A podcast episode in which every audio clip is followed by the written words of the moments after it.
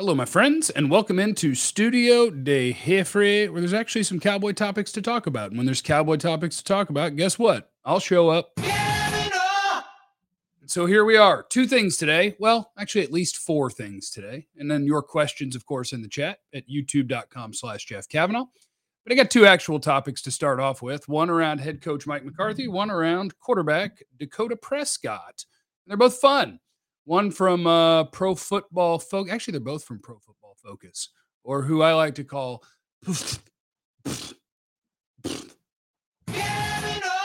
per usual. This broadcast is brought to you by my buddies at Bet Online, who are the #1 source for all your betting needs and sports info. You get all the latest odds, news, and sports developments, including this year's basketball championship finals, big game tomorrow, NHL hockey conference finals, MLB, fighting news, next season's early NFL futures. Take the over on the Steelers win total. Probably want to do that. Head to the website or use your mobile device to sign up today. Receive your 50% welcome bonus on your first deposit. Use our promo code BLEAV, B-L-E-A-V, to get the bonus and get into the action. Bet Online, where the game starts. Hello, everybody, and welcome in. C. Nix, give us some time to get in. LOL. Yeah, that's always a challenge. It's like, do I just sit here and stare blankly at the screen, knowing that later this is going to exist in an audio-only platform? I guess I could edit that part out. Hard to say. But I'm giving people some time. Hello, my Twitch friends. Hello, my YouTube friends. Your projected starting 22. What would be your starting 22 if you were in charge? Jeff Heath is the GOAT because that's your username. I might do that one. Just give me a minute. But welcome in, everybody. Mike McCarthy, tell me in the chat, where would you rank him in the NFL as a head coach? I was on Pro Football Focus this morning, and they ranked the head coaches. And the way that they did it, it's not perfect. Ranking coaches is pretty much impossible. But they ranked him in the top 10. They put him in the top 10. Brandon goes 12 to 15. I just want to make sure that the whole world realizes that all the people who are just really upset and sad Cowboy fans that then just after a 12-5 season insist that the head coach is an idiot, the OC sucks, the quarterback's not any good after they went 12-5. It's nice to bring some balance to people. Here we go, 12 to 15, 14th, 16 to 20 area. Pro Football Focus has him 10th, right in front of Sean McVay and ahead of Mike Tomlin. Which that might be a little bit aggressive, but the way that they did it is they basically tried to figure out how good is your roster, and based on the tough part is they used player salaries, which that's going to hurt Mike Tomlin. That's unfair because Ben Roethlisberger made a ton of money and he sucked. So what they did is they tried to figure out, okay, how good is the roster and then how much does the coach have to do with winning? And Mike McCarthy came out 10th. Belichick, Harbaugh, Andy Reid are the top three.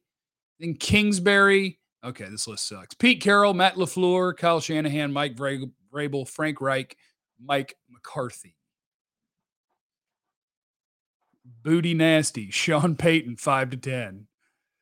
Tomlin and McVay not being on the list, terrible. Kliff was 4. Yeah, okay, I got problems with the Kliff one. But based on how they did it, I could understand how Tomlin doesn't make it because he's just getting punished for having an underachieving offense with a highly paid quarterback. Because for some reason, they couldn't figure out a better way to figure out how good is a player than to use his salary. So Tomlin, in theory, wasn't coaching well because his offense sucked, even though he had a good quarterback. But he didn't have a good quarterback. He had a bad quarterback. He had a bad quarterback that made a ton of money, though. But I thought it was interesting. McVay gets punished because his defense is just good, even though a bunch of dudes on that defense are paid as if they're elite. So it's a wonky way to do it, and it's impossible to sort out how good is a head coach. Because if you're a Cowboy fan, how much do you think Dan Quinn had to do with the defense being good? All of it, right? Probably all of it. How much does Mike McCarthy have to do with the offense? A little bit. Some. But we're not the play caller. How much credit or blame do you get on how the offense performs? Mike McCarthy's a fine head coach. Anybody who doesn't think so is a weirdo. He's a fine head coach. I don't know if he's top 10. He's damn sure not bottom 10. He's pretty good. All right, now I got to figure out how I can share this other thing. I think I got it figured out, though. Dak Prescott conversation real quick. Now, this is a real-life numbers where you're not guessing that I'm going to show you here. I need to share screen, window. This is the best I can do with the software I use, okay?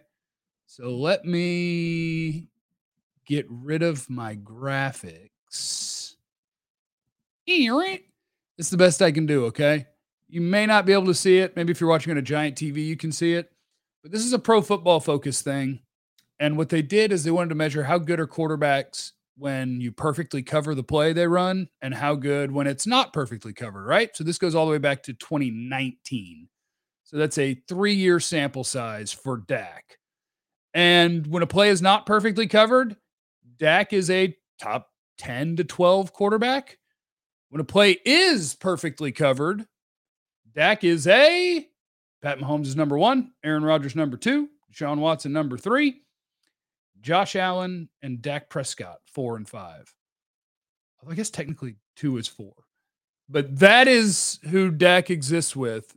When a defense covers your play really, really well, and there's not a lot you can do about it, Mahomes is the best. Rodgers next, and then it's Watson, Dak, Josh Allen. Huh. That's pretty interesting. Pretty interesting, Dak haters. Pretty interesting. Sometimes I just like to look up stuff that's data-driven, that's factual, just to, if anybody who is here who's just like, Dak sucks. It's like, man, for a guy who, quote, can't read a defense and, quote, isn't accurate, that dude sure seems to process what's going on a football field really well, even when the play is perfectly covered, to have some of the best results in football. Kind of crazy, huh? Maybe if you think he can't read a defense, you're crazy. And maybe if you think he doesn't throw a football accurately, you're crazy. I don't know. Maybe. It's just my thought.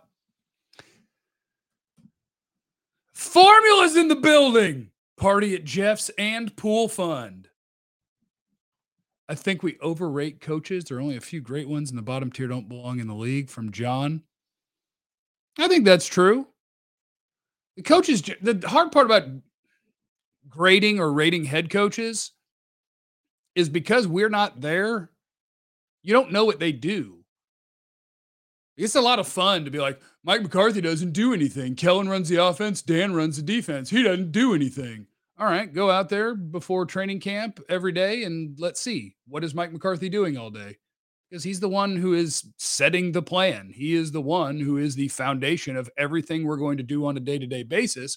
But because he's not calling the plays on offense and he's not a defensive coach, you have simpletons who are just like, he doesn't do anything. He's just there. Hanging out. Vance, better question asked. Which current head coaches would have done a better job than McCarthy over the last 2 years? I think it's a fair question. I think maybe some of the play calling offensive geniuses in the league might have done better. Mike Tomlin's never had a losing season, so I wonder what that would have looked like. I obviously think Bill Belichick could have done better because I think he's incredible. But outside of those guys at the very, very top, I don't know. And nobody knows. I miss hearing your analysis every day on the radio, Jeff. I never caught where you transitioned to. Right here. YouTube.com/Jeff Cavanaugh. I got other things happening, but don't worry about all that, okay? Don't worry about stuff. Just be here. Just be here. You're always going to have haters. That's all they really do is hate on everything. That's a good point. That's a good point. But people, stop doing that. Tim on Twitter, could we trade Dalton Schultz since he's not in the long-term plans? All right, I want to clear up some real quick Dalton Schultz stuff. The Cowboys do need Dalton Schultz this year, right? So I believe he'll be here this year, and I believe he'll play on the franchise tag. Now, should they give him David Njoku? What did he get, $14, $15 million a year? I don't think I would. And so I think it's more likely that he's not going to get a long-term deal done and that he'll be at camp and at mini camp and at everything that's mandatory, because if not, he'll lose $50,000 a day, and that's not fun, right? So Dalton Schultz, and just to clear this up, because I saw this word being used on the tweeter yesterday, Dalton Schultz doesn't have any real leverage here. He's just doing the best he can. The best he can do when you're franchise tagged and the team says, we think that you're really, really good, so good, we're going to franchise tag you. Then as a player, when you have the ability to try to put pressure on the team to get you a long-term deal, you do it. When does Dalton have that ability? Right this second, and then it's over. He's got a 3-day stretch of voluntary things that he can miss without it costing him any money. And then the next thing on the docket next week is mandatory. In today's NFL with the new CBA, if you don't show up to something mandatory, it hits your pockets. The team cannot waive that. You are losing tons of money. So Dalton Schultz doesn't have any leverage. He has the ability to express himself for 3 days where there's nothing that anybody can do about it and try to pressure the team to get him a deal. But if their plan is for him to play this year out on the franchise tag and then to have Jake Ferguson and Sean McEwen and maybe another draft pick or whatever be their tight ends a year from now, there's not a whole lot he can do about it unless he doesn't want his $11 million. Most people who are mid-round picks probably want their $11 million. So I don't think Schultz will be traded. Maybe they'll get a long-term deal done, but my guess is no. And he will report for everything that's mandatory because if he doesn't, it costs a lot of money. And I don't know how much he makes on Twitch. He's a sweet man, by the way. Be nice. So yeah, that's the Dalton Schultz stuff. What else? There's a couple things. At Big Deal 3141 on Twitter, how much could a healthy Malik Hooker going into the year upgrade the defense? That said, while most feel good about our starters at safety, if Hooker does get hurt, I'm terrified about our depth behind him. That is a fair point. I don't feel good about whoever's going on the field either if you lose Malik Hooker. It was nice when you had KZ and Hooker splitting snaps, and Hooker, as the season went along, I feel like got better and better and better. And so I do think that he'll be a quality starter as a free safety, and that's good. Boy, if he got hurt right now, who are you putting in there? Donovan Wilson is a free safety?